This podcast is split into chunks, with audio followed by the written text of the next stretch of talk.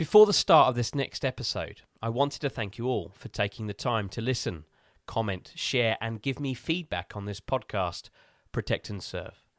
When I set out on this journey to create a new and fresh podcast on the lives of our men and women in policing, I would never have thought it would have received as much support as it has. My goal now is to get more and more people to support the show, so I in turn can support two incredible organisations PTSD 999 and Trojan Wellbeing, both supporting men and women of our emergency services who are affected by mental health from the challenges they face in their professional lives. So please, if you haven't already, like, follow, and share the show so we can all help those that help us when we need it most. It means so much to me, and it means so much to them. Thank you. My name is Oliver Lawrence. I spent over 12 years as a police officer serving in some of the harshest environments Australia has to offer.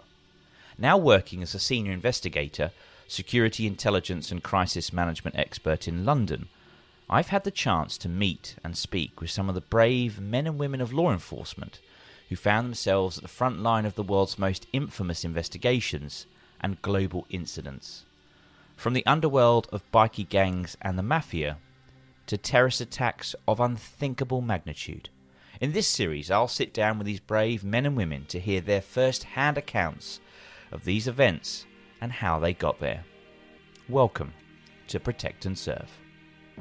This just in, you were looking at a, obviously a very disturbing live shot there. That is the World Trade Center. Killer Seifeddine Rezgui has just entered the hotel grounds.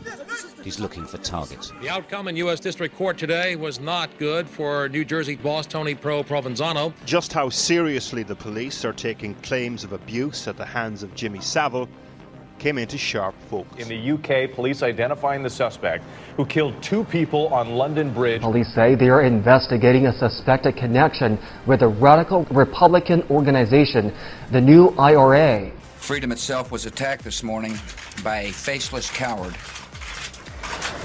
And freedom will be defended. One of the greatest responsibilities that can be bestowed upon a police officer is the close protection of another person. Be it the Prime Minister, or a member of the royal family, my next guest is one of the select few who has bared such responsibility. A police officer who, from when he first joined, had a dream to protect those that needed it most.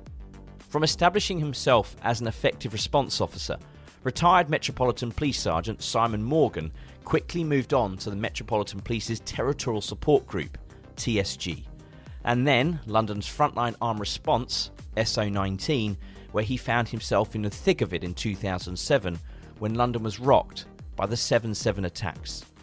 In the latter part of his career, Simon achieved his dream and formed part of the elite team that keeps the British royal family safe SO14, the Metropolitan Police's royalty protection team. In this episode of Protect and Serve, Simon and I look back at his career, from leaving home to a teary Welsh mother to responding to the May Day riots and his move into the Met's elite SO19 unit, responding to some of the most dangerous incidents across London. Simon Morgan has seen just about all there is to see in London, and he and I review all this and more next on Protect and Serve.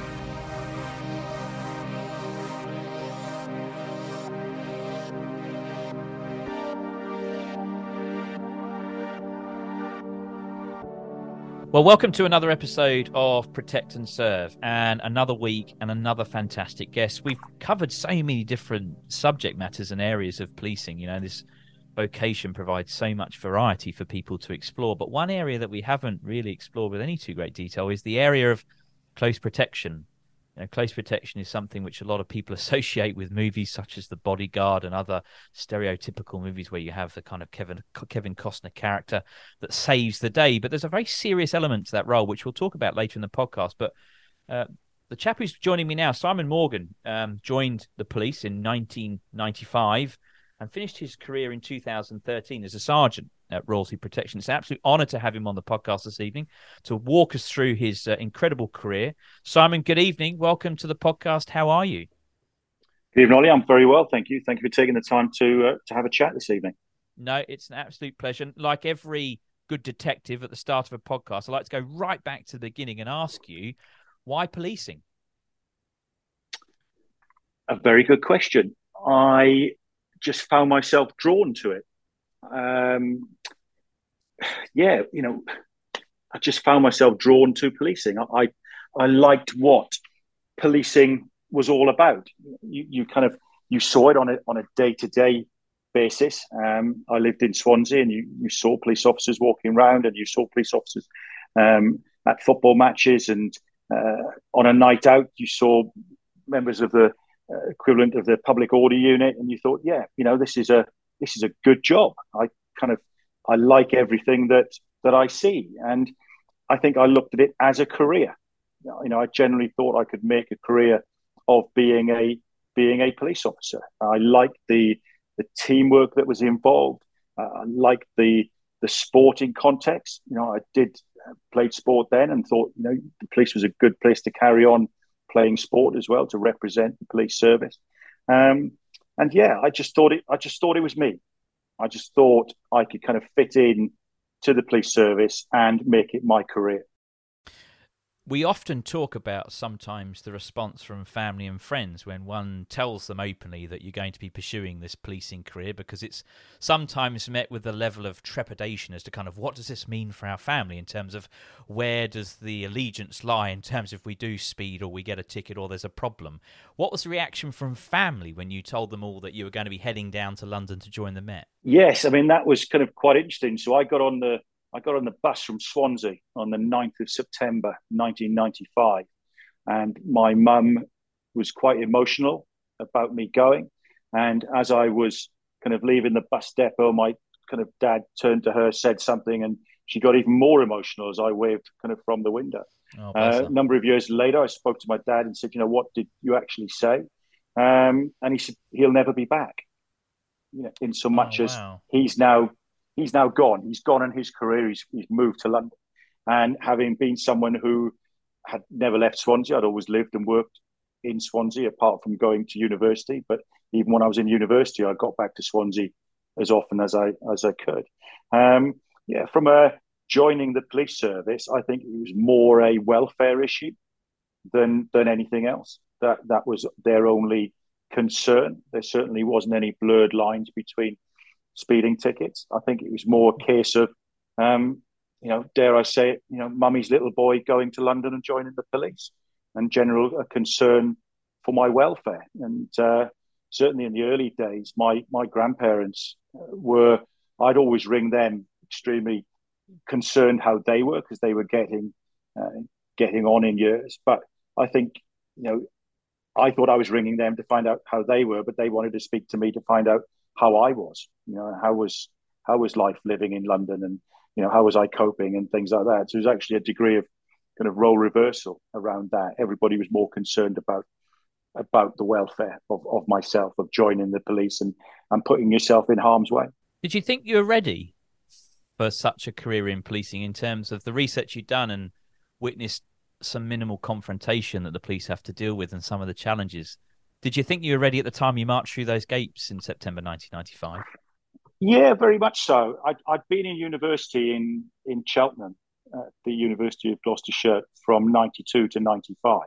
And I knew when I went to university that I was going to leave and join the police service.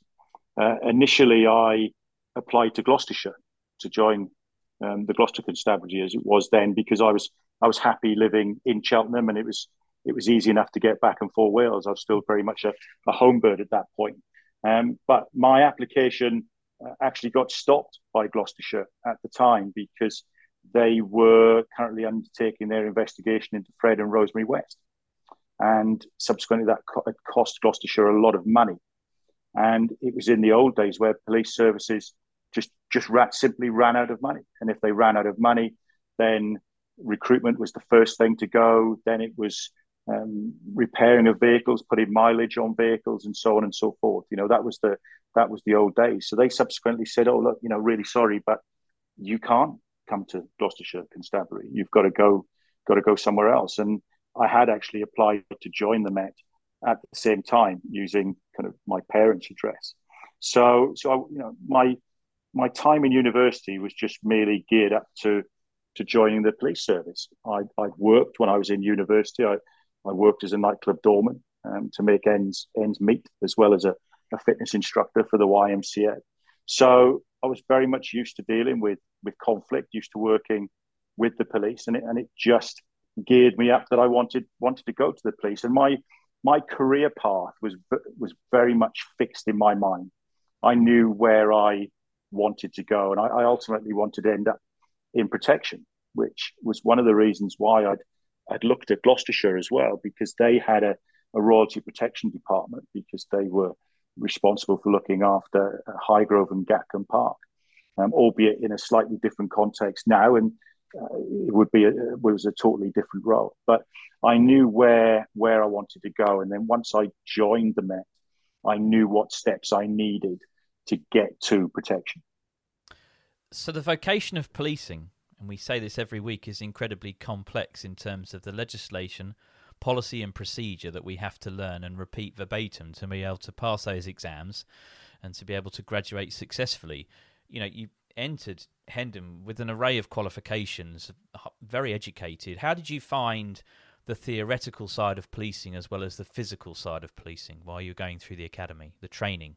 The training I thoroughly enjoyed. And if I look now at the current woes of the police service, I say a lot of that stems from the fact that there is no real police training college anymore. Yeah. Um, you know, Hendon was a was a fantastic institution, and it was great at weeding out those that weren't suitable for the police service for a variety of different reasons, not just the ones who didn't have that ethos to stay within the police and, and didn't have that desire, um, or those that were weren't um, academically or, or physically capable of it. But a lot of the interaction with people, um, Hendon puts a lot of different challenges in your way, um, both in terms, you know, Hendon Hendon used to have a bar, and you know it, how you how you deal with with alcohol and how you um, actually converse with your colleagues, you know, whilst having alcohol and the, and the effects that kind of has on you you and your behaviour. Um, as a male, you're also kind of put in with a lot of females. How do you how do you um, converse and behave around females? How do you behave around people that are that are different from you, come from different ethnic backgrounds, and see uh, society in a in a different way to you? You know, Hendon Hendon gave you all of that. You know, over your twenty over your twenty weeks, as well as the the discipline, and, and it installs in you exactly what the police service expect of you. You know, they manage all those training staff manage your expectations quite quite considerably. And I, I think some of the, the problems of modern policing and modern policing recruitment stems from the fact that there is you know very few policing colleges and and certainly Hendon doesn't exist anymore. You know, it got blown up in one of the Avengers movies by all accounts, which um, you know is a is a damning indictment. But um, yes, you know, it, it's what it, what it stood for, and it, it, really, you know, I think it got the right people into the police service and weeded out those that were unsuitable. Because now you you don't become unsuitable until actually you put that uniform on, or rather, now you don't find out whether somebody is generally unsuitable until you put that uniform on and walk into your police station on your first day. You know, you've already had 20 weeks at Hendon in my day before you got to that. Plus, you had a two week uh, visit to your your division as well within those um, 20 weeks. You know, you actually kind of went out and uh, experienced the job with a tutor constable. Um, you know, then you went into your 10 weeks street duties piece, and you know the rest is kind of history. But I think some of the problems of policing do stem from the fact that you know there is there is no process anymore. Certainly, no real process. You know, dealing with things online is just not a not a real process. You know you were very close to your mother and father as you spoke about. Your mother shed a tear as you drove away on the bus heading down to london.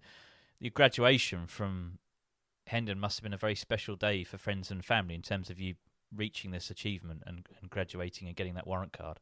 Absolutely. You know it was a great day and i, I remember it now. And um, kind of mum and dad came up my grandmother uh, came up as well because um, it was really kind of important to hear. My grandfather was not well enough to travel, but you know, to give them the experience and to show them how proud I was and and almost showcase the organization that I have now become part of. Um, you know, senior officer was Sir Brian Hayes that took the uh, took the salute. The the Met band was there, Mounted was there, dog section was there. You know, everybody had, um, you know, pristine uniforms, white gloves, shiny shoes. You know, and everybody was proud. And, and for me, it was saying, look, this is this is what I've joined. You know, this is a this is a strong organisation. This is the where I want to be. You know, and uh, don't worry, I suppose. Um, but that's, that's probably easier said than done because you know you then step out of training school in, into the wide world of policing. And and that's a great point to come on to. So you step out, and and this is where really the real training and the really real learning takes place in terms of this is no longer a training village. This is the real thing, and you're dealing with confrontation. You're dealing with domestic violence incidents. You're dealing with trauma on the roads, RTA, sudden deaths. What were those first couple of years like for you in terms of taking hold all this information coming into you in terms of what you're learning, as well as being able to manage and deal with the people and the public and managing their emotion and your own. How does how was those first two years of experience for you? I mean, the learning curve is steep. Mm. You know, there's there's no other way of putting into that. But you know, you you have your street duties course, ten weeks um, as it was then, and you have your tutor constables who are um, experienced police officers, and they they they're there to show you show you the ropes. And yes, you know how you how you speak to people is is the day one, week one learning curve. And I think you take that forward with you throughout the whole of policing. How you how you speak to people is going to uh, elicit some form of positive or negative reaction depending on what you say. Your your use of language um, is going to either defuse a situation or or increase it. Uh, and you know, and that's why you do such things as process, you know, issuing fines for bus lanes and not wearing a seatbelt. You know, it, it's very, uh, it's very mundane, and certainly you you're there sit, thinking, is this why I joined the police to give someone a, a ticket for not wearing a seatbelt? You know, but actually the the process behind it, um, you know, you don't really fully understand that until you until you get into it and see the value because it's about speaking to people. It's about how you communicate what they have they have done wrong. It's about understanding their communication piece to you, including nonverbal communication and how you control that situation. So yes, you, you step out there and you know you are learning from day one. I, I was very fortunate. I went to a very busy East London police station in Leytonstone, which had every form of society there on its doorstep and subsequently every form of criminal activity um, that you could ever want is there for you to go and deal with. And in actual fact, I I benefited quite considerably because it was uh, early 1996 and the Canary Wharf bomb had just gone off. At least 100 people have been wounded in a bomb explosion in the East End of London tonight. Eight are now seriously injured, two of them police officers. It came as the IRA claimed in Dublin to have called an end to their ceasefire. It is only the professionalism and courage of police officers and those in the emergency services which prevented a massive loss of life.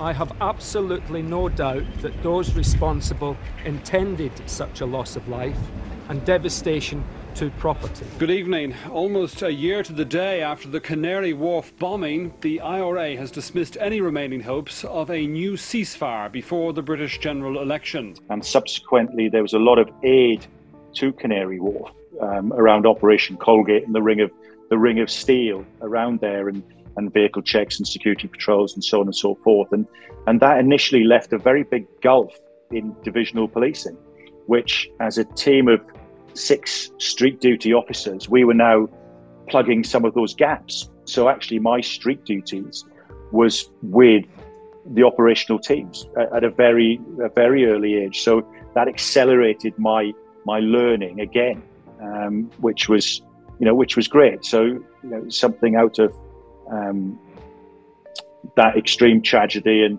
hostility of, of an IRA bomb actually allowed my career to develop quicker um, than if it hadn't happened. So when those sort of things happen, such as an IRA bomb, which, as you quite rightly point out, was a total tragedy, horrific incident, does that give you a, a sense of realization that policing is a very dangerous job and there is the potential for you to get caught up in the crossfire or a situation which, which could lead you to getting hurt? How do you manage those sort of emotions in the early part of your career? Whilst I think you you think about it and accept it. You also don't think about it and you don't accept it. You know, you're you're very much in that policing mode. You know, you're very much told that you're you you've joined the Met Police. You know, you've joined the best policing organisation in the world.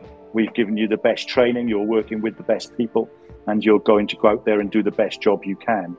You you don't really think about it at that level, you know. And there were police officers that were killed, you know, round about my time in early early service. Um, Philip Walters was killed in Ilford. Uh, Nina Mackay was killed in Stratford. Both um, both areas that bordered um, Leytonstone.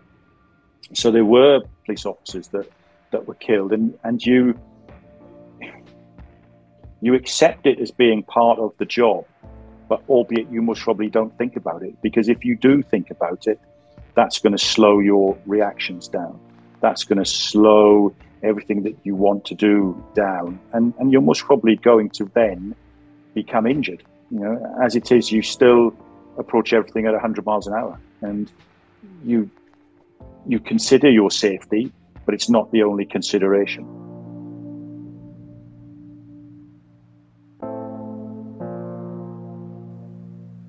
A lot of exposure in those first two years. As you say, the learning curve is incredibly steep. And if there's any job comes in and you need the exposure and experience, they push the trainee forward. Right, we're going in this together. You know, we're going to expose you to this. And one of those, which often we don't know how the body's going to react to, is sudden death. It's trauma. It's it's dealing with those really quite graphic scenes in terms of having to put on that police hat, understanding it's graphic, but easily being able to manage it, deal with it, and support the public through any type of situation.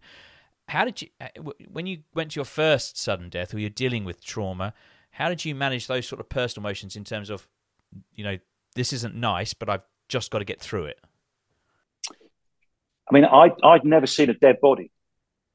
Never seen a dead body until I joined the police. Um, I was very fortunate that my parents are still alive. My grandparents on both sides were still alive. So I, you know, I'd never kind of really gone through that um, emotion of having to to see a dead body. And yes, you're absolutely right. You know, it is the it is the traditional path of the probationer: um, sudden deaths, shoplifters, and so on and so forth. Um, that you get sent, you know, picked up from one side of the borough and sent to the other just to deal with it. And yes, I can remember my first sudden death dealt with on the Lea Bridge Road um, in Leyton, and uh, it was a gentleman who'd passed away. He was a, a war veteran. He'd passed away. He'd last been seen uh, in the pub on Friday evening. Hadn't been seen since. This was either Monday or the Tuesday, um, and we'd gone in and, and he'd passed away in the chair. Gentleman in his in his early early eighties, and um, you know, it, it just looked like somebody sleeping. Mm. You know, and it was like, oh right, you know, that's that's not that bad from my perspective. It wasn't a a murder scene or a suicide or anything like that. You know, would be quite quite horrific. It was just um, a gentleman who passed away in his sleep, and and that was fine. I was I was comfortable with it, and there was there was no kind of big issue. Um, and then the undertakers came, and they uh, took the body away. And as they picked the uh, picked the body up, obviously, kind of the, the gentleman then uh, dropped his bowels and what had been in his bowels over the period of kind of 96 hours. And obviously, the smell was horrific. Mm. Now, the undertakers were very much used to this. And I don't think they could have walked any slower out of the house um, with the body that I was standing behind. And I was desperate to get out into the fresh air. And I can remember thinking, if you walk any slower, I'm just going to push you out of the way and run outside because I was desperate for fresh air because the smell again was something that I'd never ever experienced. And, um, you know, like I said, it, it, sticks in my mind for both those reasons. Um, and then after that, you know, you, you have seen a dead body, you have that kind of understanding. And I think then the next one um, I dealt with, there were members of the family there, and you, you, know, you had to kind of speak to them. You had to be sensitive around the issues, you know, understand kind of why, uh, what had happened, take all those all that information in. You know, fortunately, all the, the sudden deaths that I that dealt with were genuine sudden deaths. There was no suspicious circumstances or anything like that. But you you went into each one with an open mind. And, you know, and again, as with lots of policing investigations, you know, you seek to understand what has actually gone on, and then you can make your decision from there. But um, yeah, sudden deaths are, part and parcel of of a probationer's learning experience on a variety of different levels. And then to show in the extra dynamic of you know only being awake when the sun is up and going to sleep when the sun goes down, suddenly being exposed to eight, 12 hour night shifts. That's a very new experience as well. And things so differently happen at night time through the middle of a night shift. Were they a good opportunity to explore and to find people doing wrong at night time. You assume that you know it's it's a great period. I think I often I really enjoyed night shifts. I hate day shifts and afternoon. Nights was my thing. So talk talk me through the experiences of night shift for the first time because we are awake during the daytime. We go to bed at night time before we join the police, but after that, that ends. Yeah. Um, it was certainly something that I'd never done before, and you know, you listen to all the experience of how you how you survive night duty. I, I don't drink tea or coffee, um, so, you know, that was a big issue in some people's eyes. You know, how was I going to stay awake? I, I don't drink tea or coffee because I don't like hot drinks. Um, most people are comfortable with that until you tell people that I also don't drink red, red wine because that's warm. And more people are horrified at the fact I don't drink red wine than um, I don't drink tea or coffee. Um, you know, and then, you know, oh yeah, you know, you take some kind of pro plus to, to stay awake and all, and all these things. And I just found I was quite fit, quite healthy, at that point. Um, and I, I, didn't find night shifts particularly physically demanding. Once you got into the pattern, and I think in in the early borough days, we used to do seven nights, you know, on a bounce. You know, once you got into that, but it was interesting to see how your borough changed, how the dynamics changed, how different people um, were now on your borough, and certainly Leytonstone was was very much a part of the movement between uh, the city and, and, Essex. You know, it was one of those kind of movement corridors, and um, lots of things subsequently went through Leytonstone's ground and Leyton's ground, and um, yeah, seeing how the dynamics changed, and then getting your understanding of how you how you look at criminality and what what fits and what what doesn't fit, and how the day criminal differs to the nighttime criminal, and um, and, and all the environmental features as well. I can remember a uh, a burglary had taken place at the, the bingo hole on the Lea Bridge Road,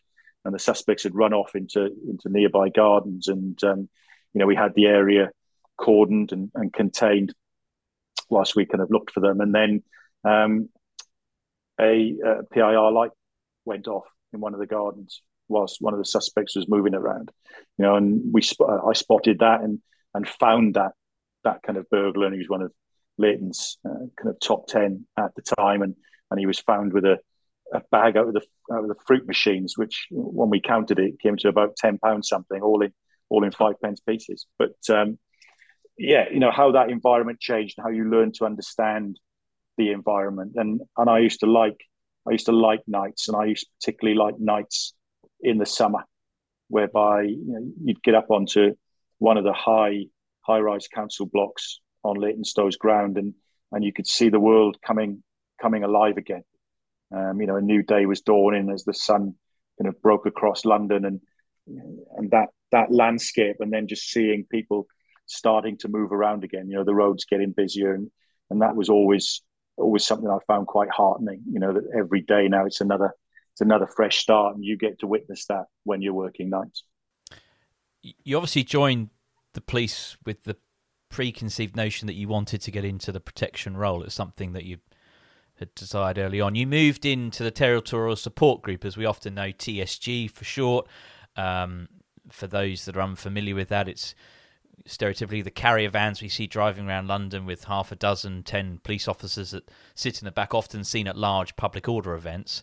Was the move into TSG one to enhance and support that ambition of getting into royalty protection? It was. I I liked what the TSG did. They they used to come onto Leyton's ground a fair bit and do rapid entries, and you know they were always bringing in prisoners um, from stops and things like that. And I thought, yes, you know that's that's the team role that I really like. I also had a lot of friends because I played Met rugby. I had a lot of friends um, from the rugby side that were also on the TSG, you know, and they were saying, know, this is the this is the way forward because you also used to get two hours physical training a day. And I thought, yeah, you know, that's that's kind of good out of your out of your eight hour day. Um, but I chose to go to Paddington Green, Central TSG as it was then, uh, and primarily I went there because Central TSG also carried firearms officers. It was the only TSG that carried firearms officers, and they did that because of the protection of of Paddington Police Station being a maximum security police station for terrorist prisoners, which you know in those in my day initially was was IRA prisoners, and I wanted to do that because I wanted to understand whether I had what it took to be a firearms officer without actually putting all my eggs in one basket of saying, right, I'm going to go straight to SO19 when the opportunity arises, or or indeed, you know, many years down the line, because you only get to go to royalty when you're an experienced police officer in any case, and then and then find that you know I wasn't particularly good with a gun, you know, didn't like the didn't like it going bang or something like that. So therefore, mm. going to the TSG would give me another aspect of my career if I wasn't suitable for firearms training. So that's why I went to went to Paddington Green. There was no nobody else that I knew there.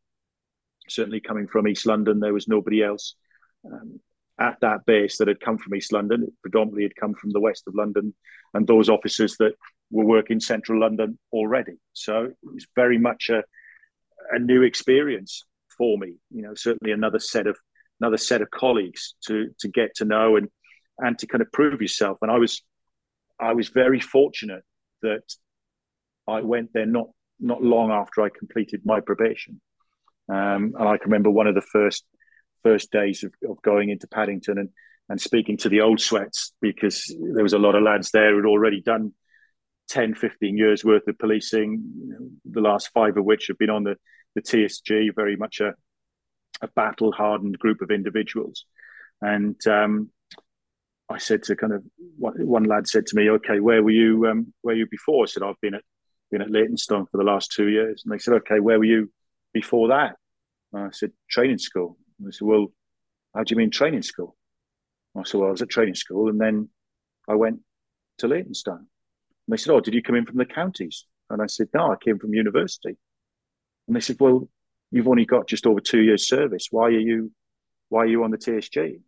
And I was kind of I'm not really quite sure what he's asking me here. You know, and basically he was saying, well, you're too young in service to be on the TSG. You know, this is this is full of old sweats. You know, battle hardened, battle hardened police officers. And um, yeah, for the first couple of weeks, you know, I really had my kind of leg pulled, and I was, but also I was under extreme scrutiny.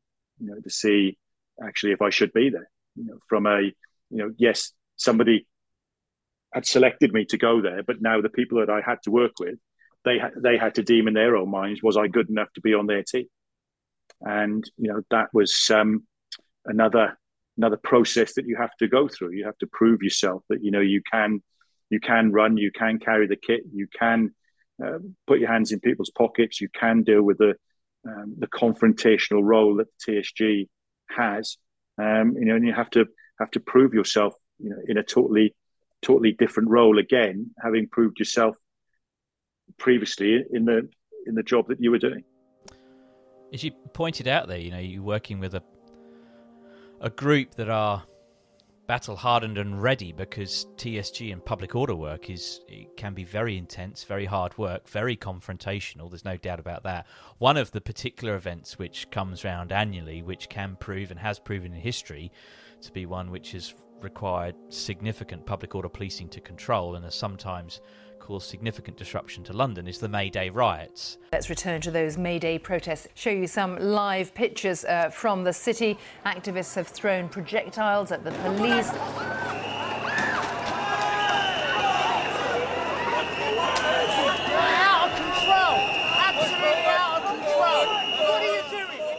Tell us, for our listeners that are listening outside of the podcast, what the May Day riots and event is all about, and the TSG's invol- involvement in trying to maintain public order and safety. So the May Day riots, I think they came into or, or, back into fashion, for want of a better word, within the first year of of me being on the TSG, and and that was an excuse for lots of people to to behave badly um, around a um, around a specific kind of time of year of, of kind of the early part of May, and yeah, lots of people would would turn up and they they were there to cause to, they were there to protest, and but within those group of protesters that were those who who sought to to cause anarchy. You know, they they were protesting about uh, the government, they were protesting about redundancies and, and all these things. It was a coalition of groups that that then came together, and as with lots of these things, there was a group within that who just wanted to cause disorder, and you know it was very quickly descend into disorder and the TSG's role was to deal with that disorder. You had various levels within policing, certainly within public order policing, of levels one, one, two, and three. Uh, level one is, is TSG, and that is that is one of your primary functions. The other one is to deal with um, disaster. So TSG's role is to deal with disorder or disaster within the Metropolitan Police District. You then have another group of people, the level the level two officers, and they are drawn from borough. Uh, each borough must probably put out one one carrier, and then of a localized area, maybe from the next borough, they'll put one, and that, that will bring the one, three, and twenty-one officers, one inspector, three sergeants, and twenty-one PCs to create that three carriers. And then you'll have the level three officers who are not trained in any great way in public order, but they'll be the first line that will be dealing with this protest. And as that as that protest escalates, level twos get sent in, uh, and then level ones will get sent in to support the level twos because you know, this is this is your job. This is what you get trained for. We used to go to Hounslow Public Order Training Centre uh, once every four weeks to train as a as a base, to train as a unit in public order tactics in a variety of of different scenarios. And we'd be brought in and we'd work with mounted section and we'd work with dogs. And you know, the TSG, I think, got the got the rough end of that sandwich to a certain extent because you had mounted in front of you and you had dog section behind you. So you know, you either had the chance of getting kicked in the face by a hoof or bitten on the backside by a dog. So you know, that's where the TSG kind of sat. But you know, we were happy happy to be there and and happy to do our happy to do our job. And you know, you'd be on, you'd be brought on first thing in the morning. You'd uh, get fed uh, as a, as a unit, and everybody would go to the to the force feeding centre, which used to be in Buckingham Gate, and you'd see all your all your friends off other other TSG units and you know, people that you previously been on borough with, and um, you know, you'd all have a kind of good chat, and then you'd get deployed, and you'd as the TSG would have hours of boredom. You know, you'd be reading newspapers, irritating each other, um, sitting in carriers, and then you know just waiting for your bit to kick in, waiting for the for the commanders on the day to say, you know, right, we need to deploy the TSG now to get this situation under control, and um, and that's what we used to do, and you know, and that was very similar for for all large scale public order, you know, demonstrations, uh, things such as Notting Hill Carnival. Um, you know, the TSG were always that that last line of defence to a certain extent. You know, and, and unfortunately, things normally had to de- descend into a certain level of, of anarchy for senior commanders to justify deploying the resource of the TSG to to resolve the situation and, and take back take back the ground and, and, and put law and order back into place. When you are deployed in a in a carrier van surrounded by your colleagues, um, and you're going as you say, to you know when you're being called in, when that carrier lights up and it's and it's on its way in, you know you're going to something fairly significant that it's required the skill set that you've all been trained to. Is there a level of apprehension and fear as to what you're going to come up against, or is it, or does the adrenaline that you're going through, getting to the incident, kind of block all those sort of emotions out? I think it's the latter. It very much blocks the emotions out. Um, you know, when you're you're constantly being told that you're the best of the best, you know, when you when you join you know, the TSG as a family, and there was five bases uh, in my day. You know, you're told you're going to the best public order unit in the UK. You know that that's the first bit. Then you get selected and you go to your base. You know, and then you're told in Paddington now you're the best base out of all the other five bases, and no doubt all the other five bases are told exactly the same thing as well. Then you get um, selected for a unit, and you're now told you are on the best unit at the best base in the best public order unit in the country. And then you're told you're now on the best carrier, on the best unit at the best base in the best public order unit in the country. And it's that mentality that you go, you look, you look around and everybody is of the same level as you. You know, there's there's no weakness. You're you're there as a team. You're there as a unit, one, three, and twenty-one. There's no there's no weak links. You're all there to support each other. You know, your your colleague knows that he you are standing behind him, and you know that you have a colleague standing behind you, and and everybody's got got each other's backs. And you know, you're going to go through, do this job, do this job to the best of your ability, even if the baddest man in old London town is standing behind that door, you are going to go in there and get him out because you have the skills to do it. You have the psychology to do it. You're doing it with your mates. And ultimately, there is nobody else to do it. It's got to the point now whereby the TSG have been called, and the reason they've been called is that nobody else can do it. So you've got to go and do it because if we don't do it, there is nobody else to do it. So you have to do it, and and it's that it's that psychology, that elitism that you get that gets you through getting the job done. You know, it's that constant, um, that constant teamwork, that constant camaraderie, the and and the knowledge that you are there to deal with the worst in society.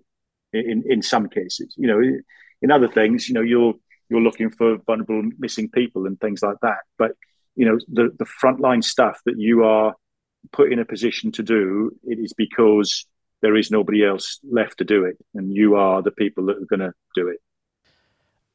You talk about that elitism and that teamwork. To have those self beliefs in terms of your transition then into SO19 um, as a specialist firearms officer must have been a very easy transition from one group that has that self belief to another group that has to have that self belief. The only adage is the significant skill set in terms of the safe use and handling of firearms and, and their safe use in the public. That transition into armed policing, was it an easy one for you? I'd been a firearms officer when I was on the TSG. So I'd gone through the the basic um, basic course and I'd had deployed as a firearms officer. So none of it was none of it was new from a basic firearms perspective. You understood um, threat and risk. You, you understood the role that you were undertaking as a firearms officer. But a lot of the roles that we undertook on the TSG were very much a security patrol um, type scenario in relation to uh, Remembrance Sunday or Trooping with the Colour or something like that. You know, now you're joining SO19 and I joined the Armed Response Vehicles. And you're going into a proactive policing response now, whereby you know you are actually going out there to find the bad guys.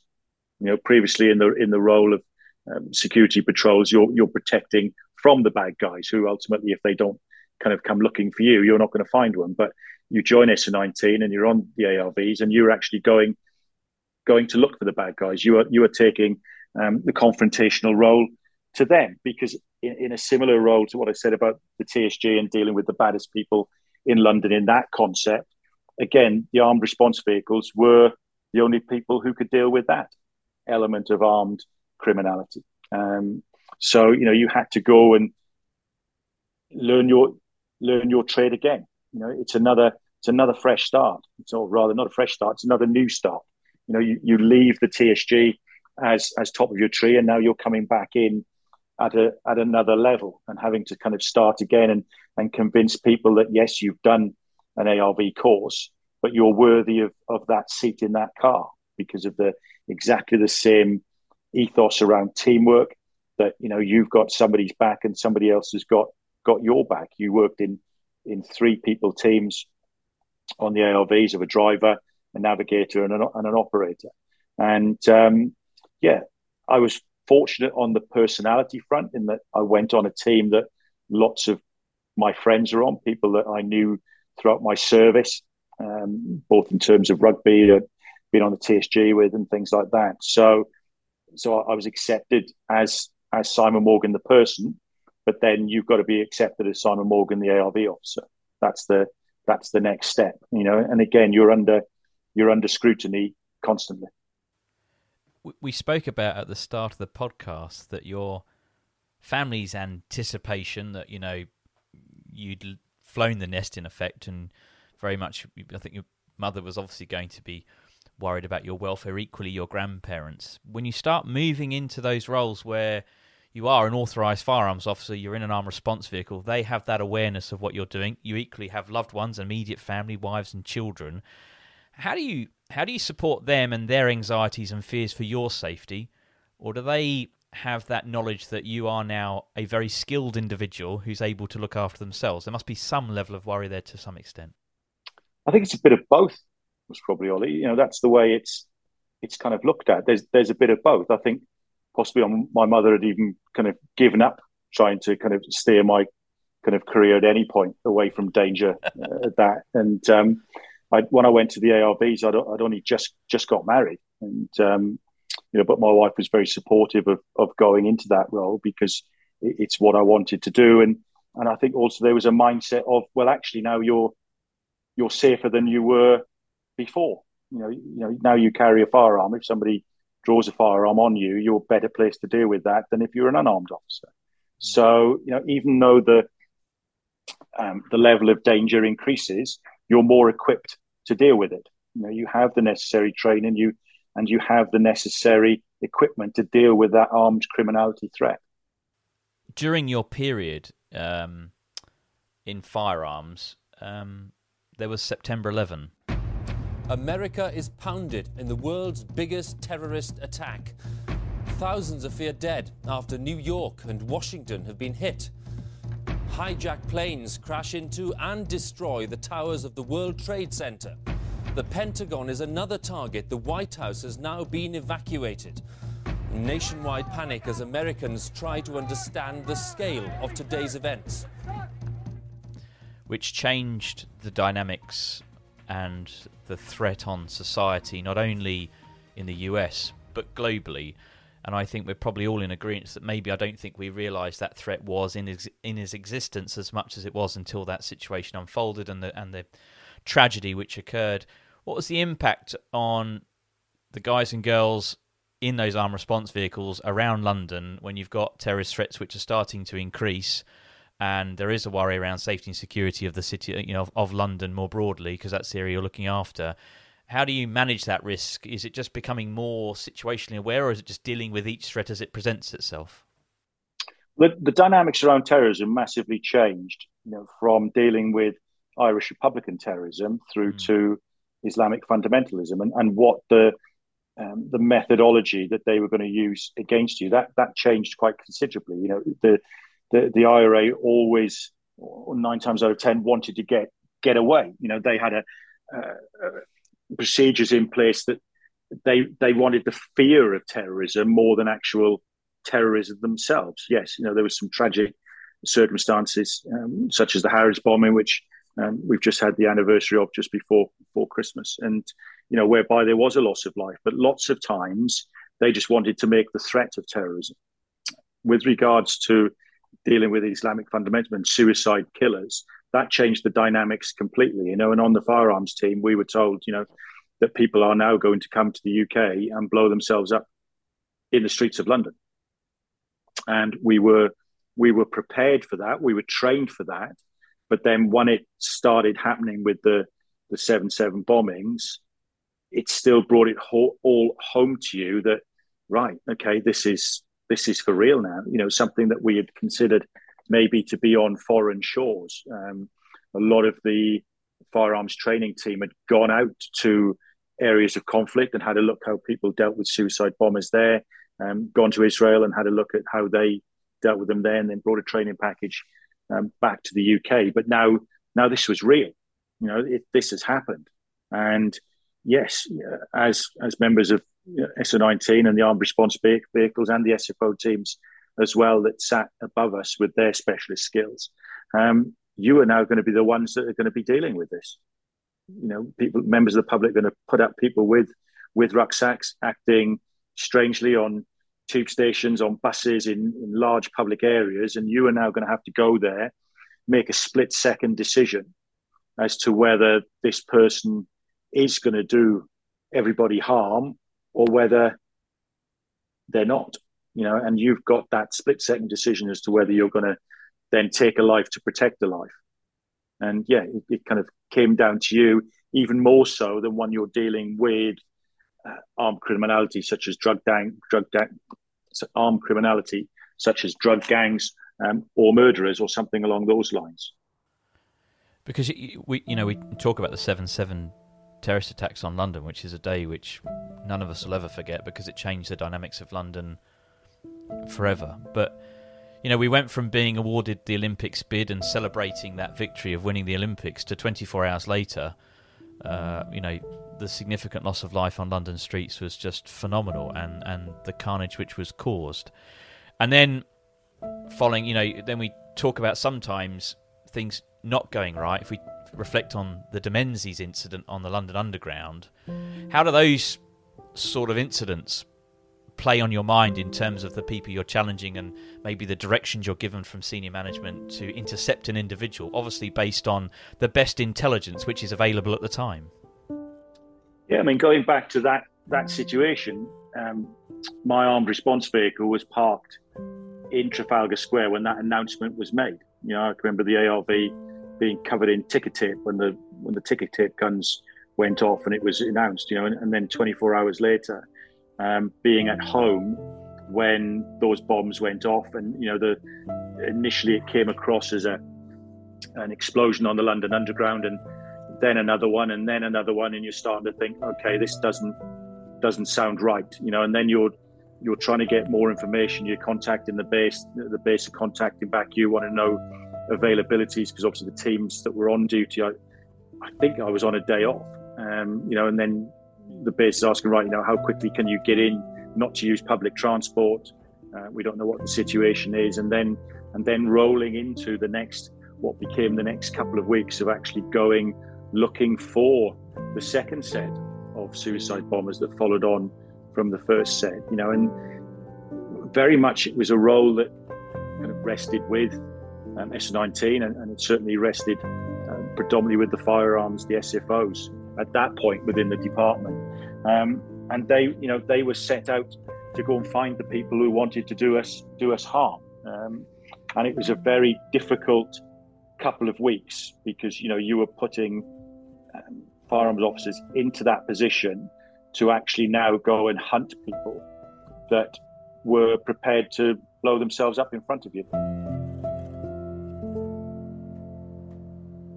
There must have been, can I describe it this way, a, a, peculiar hunger to, to get involved because ultimately this is what you're trained to do. It's I, I suppose any analogy I have is you know we train our our military and our troops to go to war and, and to and to fight in terms of providing safety and security globally. And a lot of those soldiers want to go to conflict so they can utilize the skill sets that they've got in terms of conflict. Is it was there that hunger to get involved to be able to support safety and security in the public?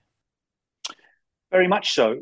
Yes, it is the role that you're you're trained for, and certainly nobody took took a step back because going back to my previous point, if, if you didn't do it, who was going to do it? Yeah. You know, it it fell to to SO19 armed response vehicles and the specialist firearms teams to go and look for these people whilst protect London, work with the security services to identify whether there was more people out there that were seeking to do us harm.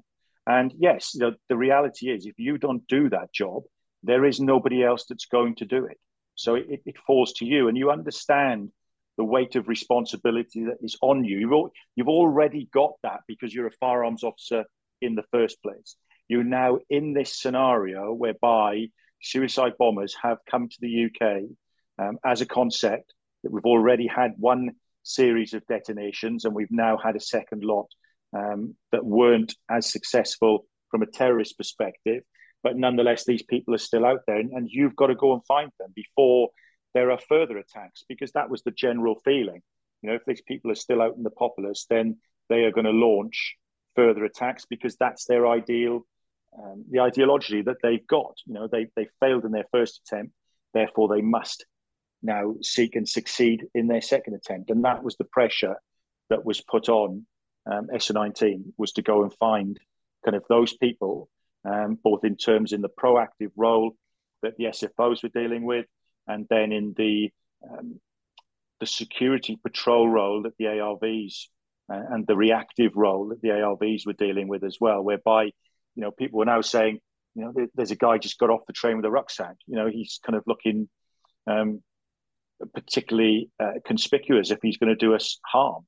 You know, and you've got to make in that kind of split second where this is an individual who's going to do you harm, um, or he's just a little bit confused because he's got off with the wrong tube stop because he's not um, not local to London or he wasn't concentrating and he's you know rushing rushing for a job interview and, and all these things, all these factors, you've got to kind of put into place. And but the weight of responsibility fell to the Metropolitan Police Service and uh, certainly the the the actionable part of that to SO19. Was there was there a, a part of you during that period of your time within Armed Response before you moved on to royalty, which we'll move on to very shortly, where it was almost kind of a, a pinch yourself moment. Here you are, you know, in amongst one of the greatest issues London's ever faced. You're no doubt working alongside other government agencies, such as the Security Service, who are providing intelligence and support in terms of the people that they may be observing, who they consider to be a risk and a threat, and you're being called into certain events. It must be quite I don't know, dare I say it, an exciting, on your seat type of role during that period. Very much so, and, I, and I'd seen it previously in response to the 9/11 attacks because yeah. when I was on the TSG, um, Central TSG were the only CBRN trained unit um, in the Met at the time. So, in response to the previous 9/11 attacks, a lot of the the weight of responsibility fell to Central TSG to go and have a look at stuff that was put in the post had, had turned up with various buildings and and so on and so forth. So I'd already gone through it in one aspect whereby yes, it was edge of the seat stuff, you know, and it was life threatening stroke life changing situations that you were dealing with.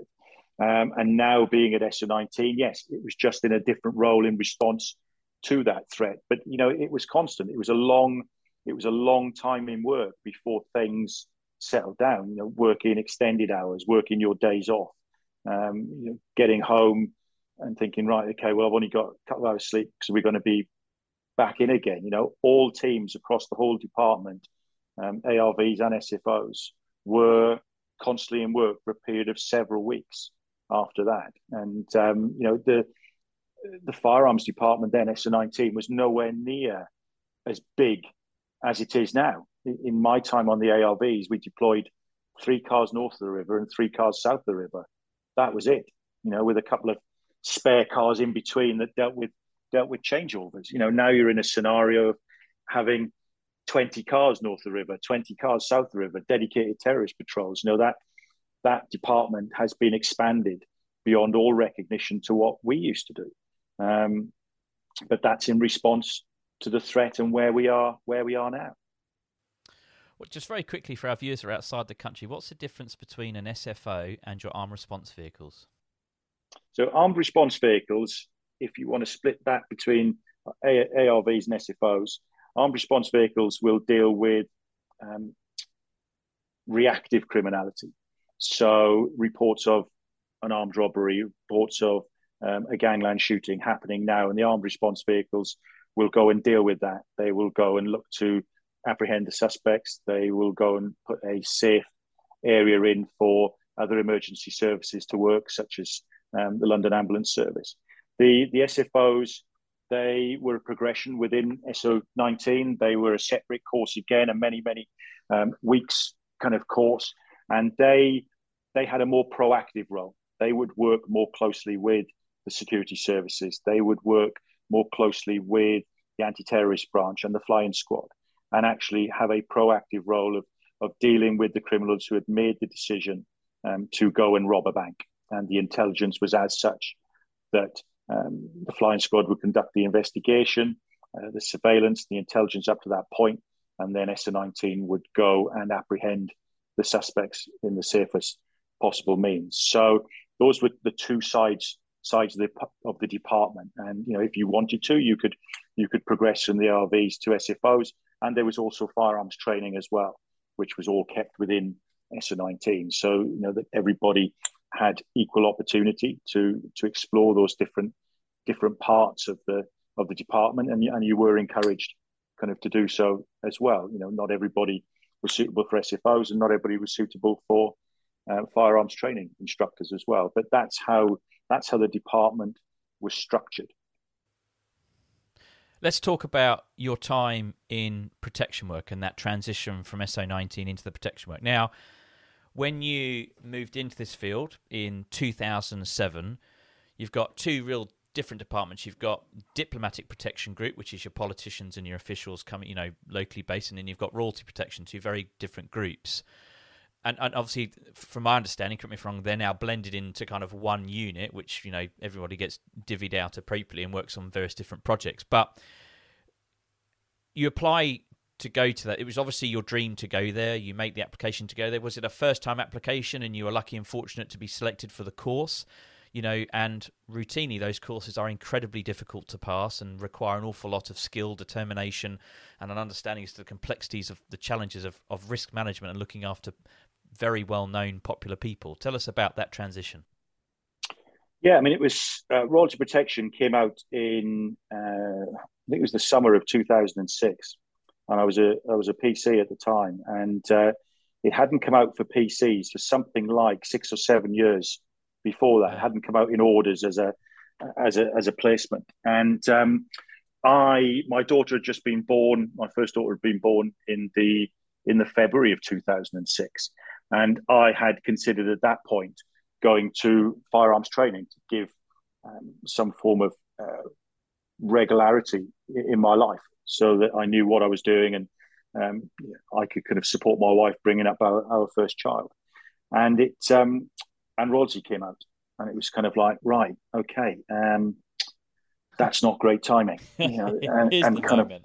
of, yeah, you know, how do I have this conversation you know, with my wife? And um, you know, we did have the conversation, and uh, and as with everything that I've done, she has been uh, exceptionally supportive throughout the whole of my my career, both in the police and now what I do in the private sector. You know, she has been always behind me, and and she, you know, just looked and said, "Look, it hasn't come out for another six years.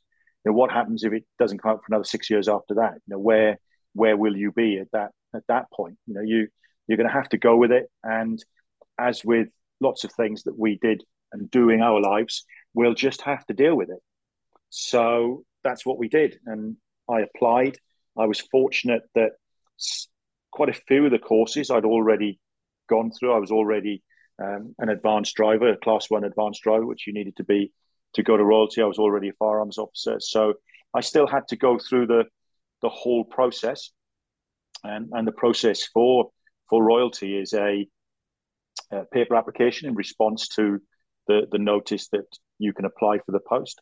Uh, then after that, you have an interview with senior members of royalty protection to see ultimately if they if they like what they see and feel whether they can um, train that individual to to what they want. You also go through an assessment phase, um, and that that you're assessed on your ability to be a protection officer. Um, so whilst you're not trained on being a protection officer, you're trained on the ability to be a protection officer, and that that's very much a mindset. How do you how do you react under pressure? How do you communicate? How do you uh, listen to instruction? How do you give instruction? How do you prioritize? Um, information that's kind of given to you and how do you give that that back?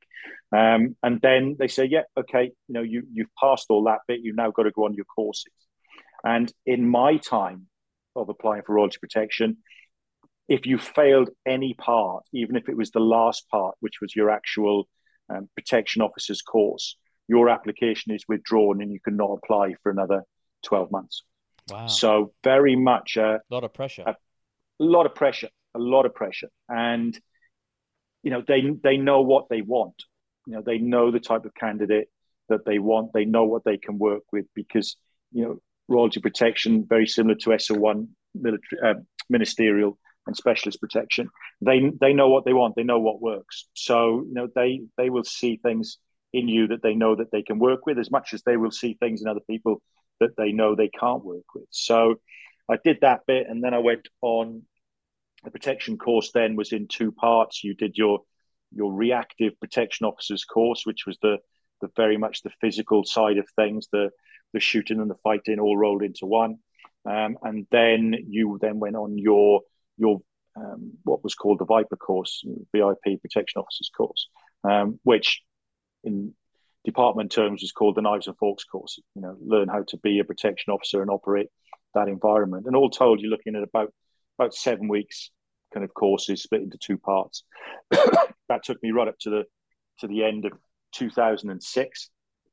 Uh, went back to S19 over Christmas, then got given a date of the 20th of February 2007. Uh, sticks in my mind because that's my birthday on the 20th of February as well. So that's how it really sticks in my mind. Wow. And I went to went to royalty protection, and um, yeah, you know that was another fantastic part of my career. You know, I joined with I joined with people that I had been on courses with. I knew some people that had gone there on um, previously as sergeants, and I knew some people because of the firearms part, whereby some of our training had overlapped between SO19 and SO14, both in terms of the training itself and the fact that sometimes you were, you were at the Mets training center um, all at the same time. So again, you're in the scenario of having to prove yourself again. People accept Simon Morgan as, as the person, but now they've got to accept Simon Morgan as the protection officer. And um, yeah, another another new start and another steep learning curve. You're listening to part one of my chat with retired Metropolitan Police Sergeant Simon Morgan. In part two, Simon and I discuss the challenges of royalty protection and the sometimes very normal examples of remembering that those that you are protecting are just in reality another family. A family that laughs, jokes, cries, celebrates, and mourns like anyone else in society. The Duke of Edinburgh was the first first principal up, and uh, he kind of just walked past us, didn't acknowledge us at all, opened the door to the to the bothy, stuck his head in, and said, "Oh, not too many candles tonight." All this and more next on Protect and Serve. Protect and Serve is a Mash Pumpkin production, hosted by Oliver Lawrence, research and questions by Oliver Lawrence and Robert Winstanley.